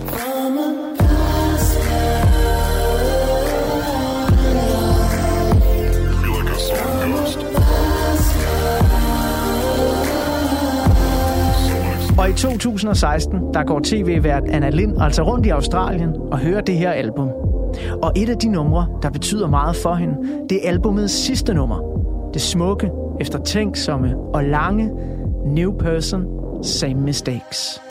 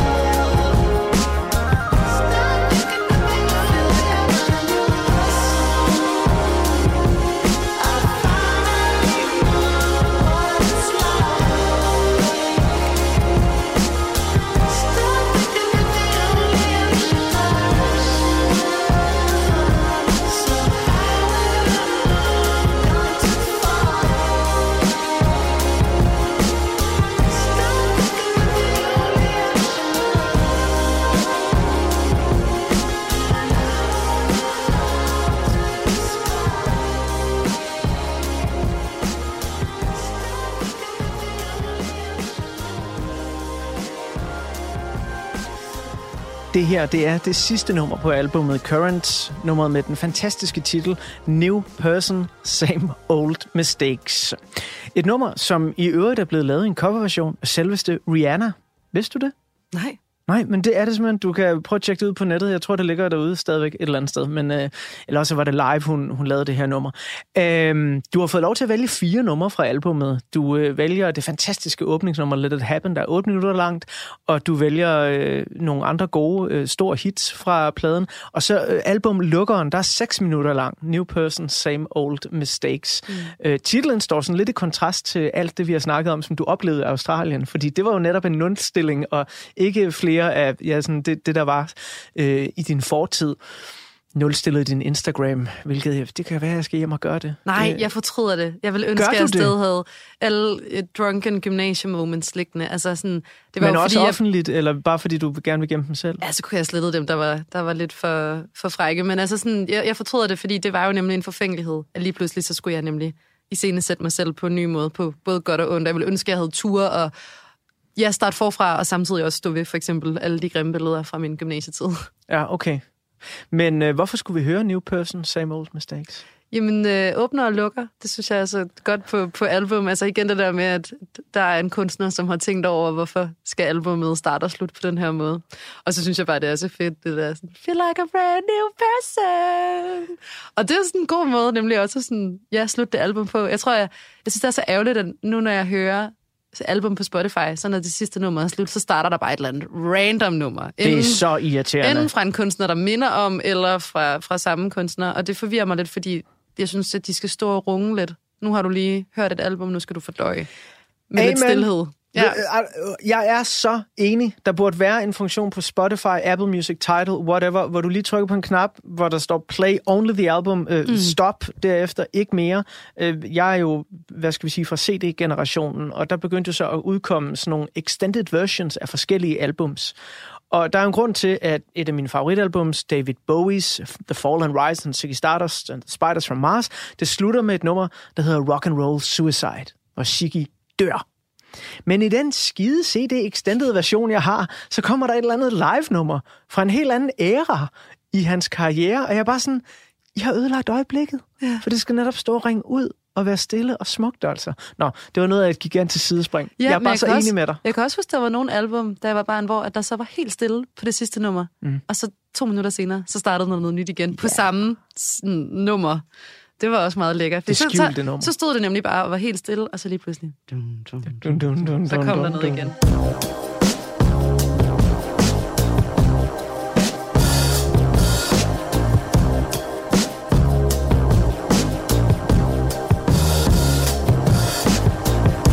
Anna, tidligere i programmet her, der fik vi sådan et svar på, hvem du var i 2016, og du satte også nogle ord på selv, øh, ord, der måske stadig er gældende, men du sagde i hvert fald i 2016, der var du nysgerrig. Hvis du skal tegne et portræt af dig selv med ord i 2022, hvem er du så nu? Jamen, jeg er stadig nysgerrig. Altså, det er egentlig et ord, jeg er rigtig glad for at bruge mig selv, fordi jeg synes, det, det øh, manifesterer sig i alt, hvad jeg, hvad jeg gør, og jeg er. Altså, og så øh, Øh, står ved det her, øh, den her lyst til at romantisere mit liv. Altså, selvom at det kan virke fjollet at, øh, at lave stories, som bare er små, pæne billeder af min dag, så, så er det noget, der, der gør, gør mig glad. Og jeg har også fundet ud af, det, det jeg godt kan lide, når andre også gør. Altså, at det her fucking liv, altså sådan, det er fandme også hårdt for mange. Og det er ikke noget, man skal, man skal skjule med, med flot latteart, men alligevel, når den så er der, så også lige stoppe op og, og kigge på den og være glad for den. Og egentlig ret stort, men sådan, nu nævnte du alle de her terrorangreb, der var i, i 15-16. Og når jeg tænker tilbage, så tror jeg også, det var mit første møde med sådan, hvor ond verden er. At det var, ja, det var sådan et, et, et, et wake-up øh, call, altså med sådan, at intet er, er lovet eller givet. Så jeg tror, jeg er sådan en, der, der, der stræber efter at leve i nuet, og, øh, og ikke sådan, ikke føle de hårde ting, eller snakke om de hårde ting, men også endnu vigtigere, have spotlight på de gode ting. Jeg er også sådan lidt, I don't know, spirituel overtroisk på det der med, sådan, at det, du fokuserer på, det er også det, der kommer mere af. Det tror jeg egentlig bare sådan, er psykologisk, men, men hvis, du, hvis du tager dig selv i at nemlig være sådan lidt thankful, grateful every day, så, så det er også det, som kommer til at ligesom være grundfølelsen, især når man vågner om morgenen, at hvis du fokuserer på det negative, guess what, så kommer der mere af det. Fokuserer på det positive, you guessed it, der kommer mere af det.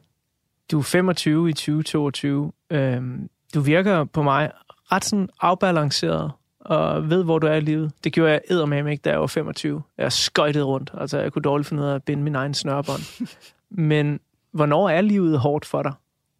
Øhm, yeah. Jamen, det er jo, når jeg fokuserer på det. Altså sådan, selvfølgelig, der, der er udefrakommende faktorer, som, som nogle gange gør, at der er lorteperioder, lortedage og lorte øh, øjeblikke. Men det er faktisk en, en sjov ting. Jeg kan huske, da jeg fik at vide, at jeg var kommet ind på talentholdet, i næsten samme øjeblik tænkte jeg, nu kan jeg aldrig blive ked af det igen. Fordi uanset hvad der sker, så kan jeg bare sige til mig selv, at jeg går på talentholdet. Det er det, det, er det vildeste. Wow. Og, og det er jeg så glad for, at jeg fandt ud af, der som, som 19, jeg var 20, da jeg kom ind, 19, ja. Øhm, det var jeg så glad for, at jeg fandt ud af, fordi jeg jo nemlig har fundet ud af, at min, min grundfølelse af, af lykke er den samme, som da jeg arbejdede på en kaffebar, og som nu, når jeg har været på Kender du typen. Så sådan, jeg ved, at der kommer ikke mere lykke af, af, af livsændringer. Det hele er nuet. Det hele er det her øjeblik, vi har lige nu. Og så kan det være kæmpestort at nemlig stå på en scene og opleve al den her adrenalin. Men du kan stadig gå ud bagved og så kigge på en sms fra et familiemedlem eller en person, der betyder meget for en, som så kan tage det hele fra en. Så sådan lykke og, og, og ja, sørgmodighed og sådan, det hele flyvsk, og det hele kommer og går. Så, så der er ikke noget, der kan dulme. Det fuldstændig det hele, det hele øh, kommer og går, ja.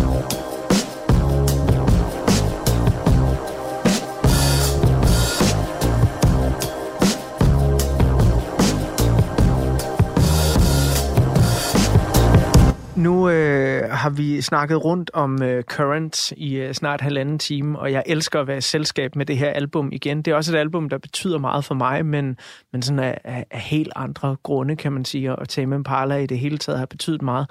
Men jeg er sådan lidt nysgerrig på, sådan, hvor, hvor meget det her sådan, album det definerer dig. Altså nu talte vi jo også om, at øh, du selvfølgelig også hørt andet musik i de her år, sådan, men er, er Current sådan et, altså, jeg ved ikke, om du har en Tinder-profil, men, men hvis du har eller havde, øh, ville man skrive på sin Tinder-profil, jeg elsker Tame Impala.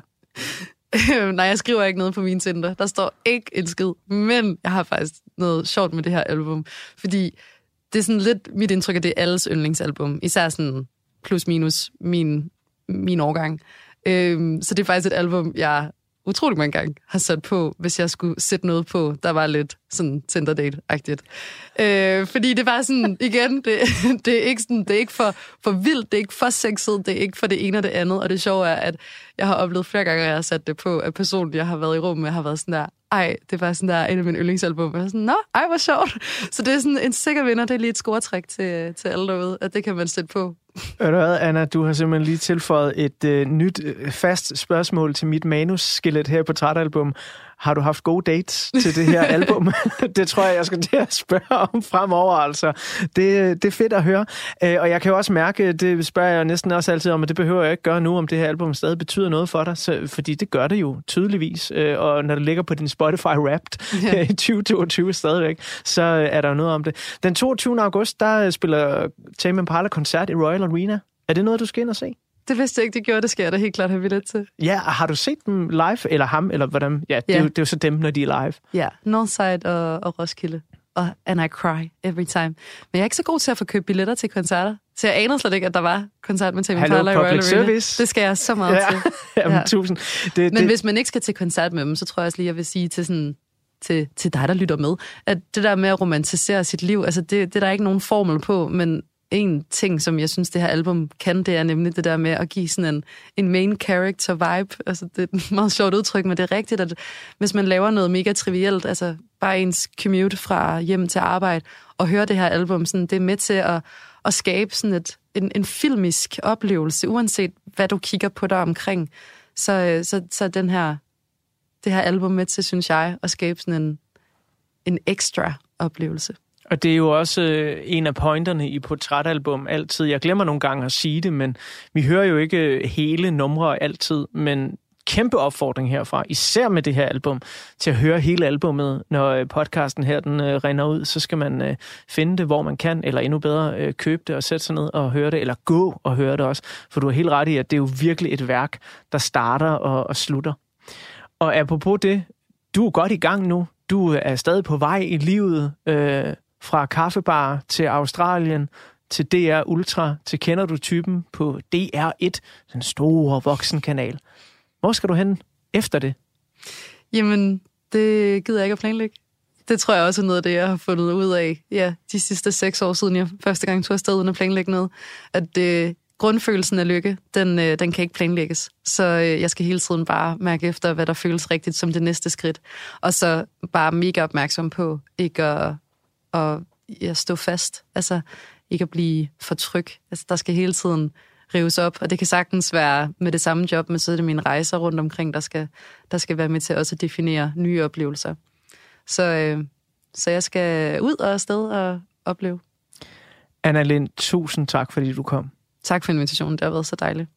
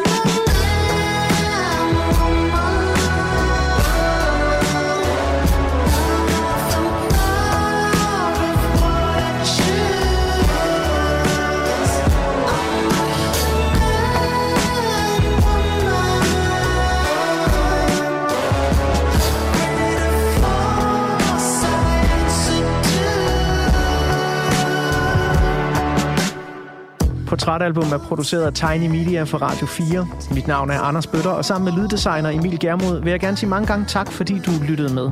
Der er flere portrætter fra programmet her hver fredag 17-19 på Radio 4, eller der, hvor du finder dine podcasts.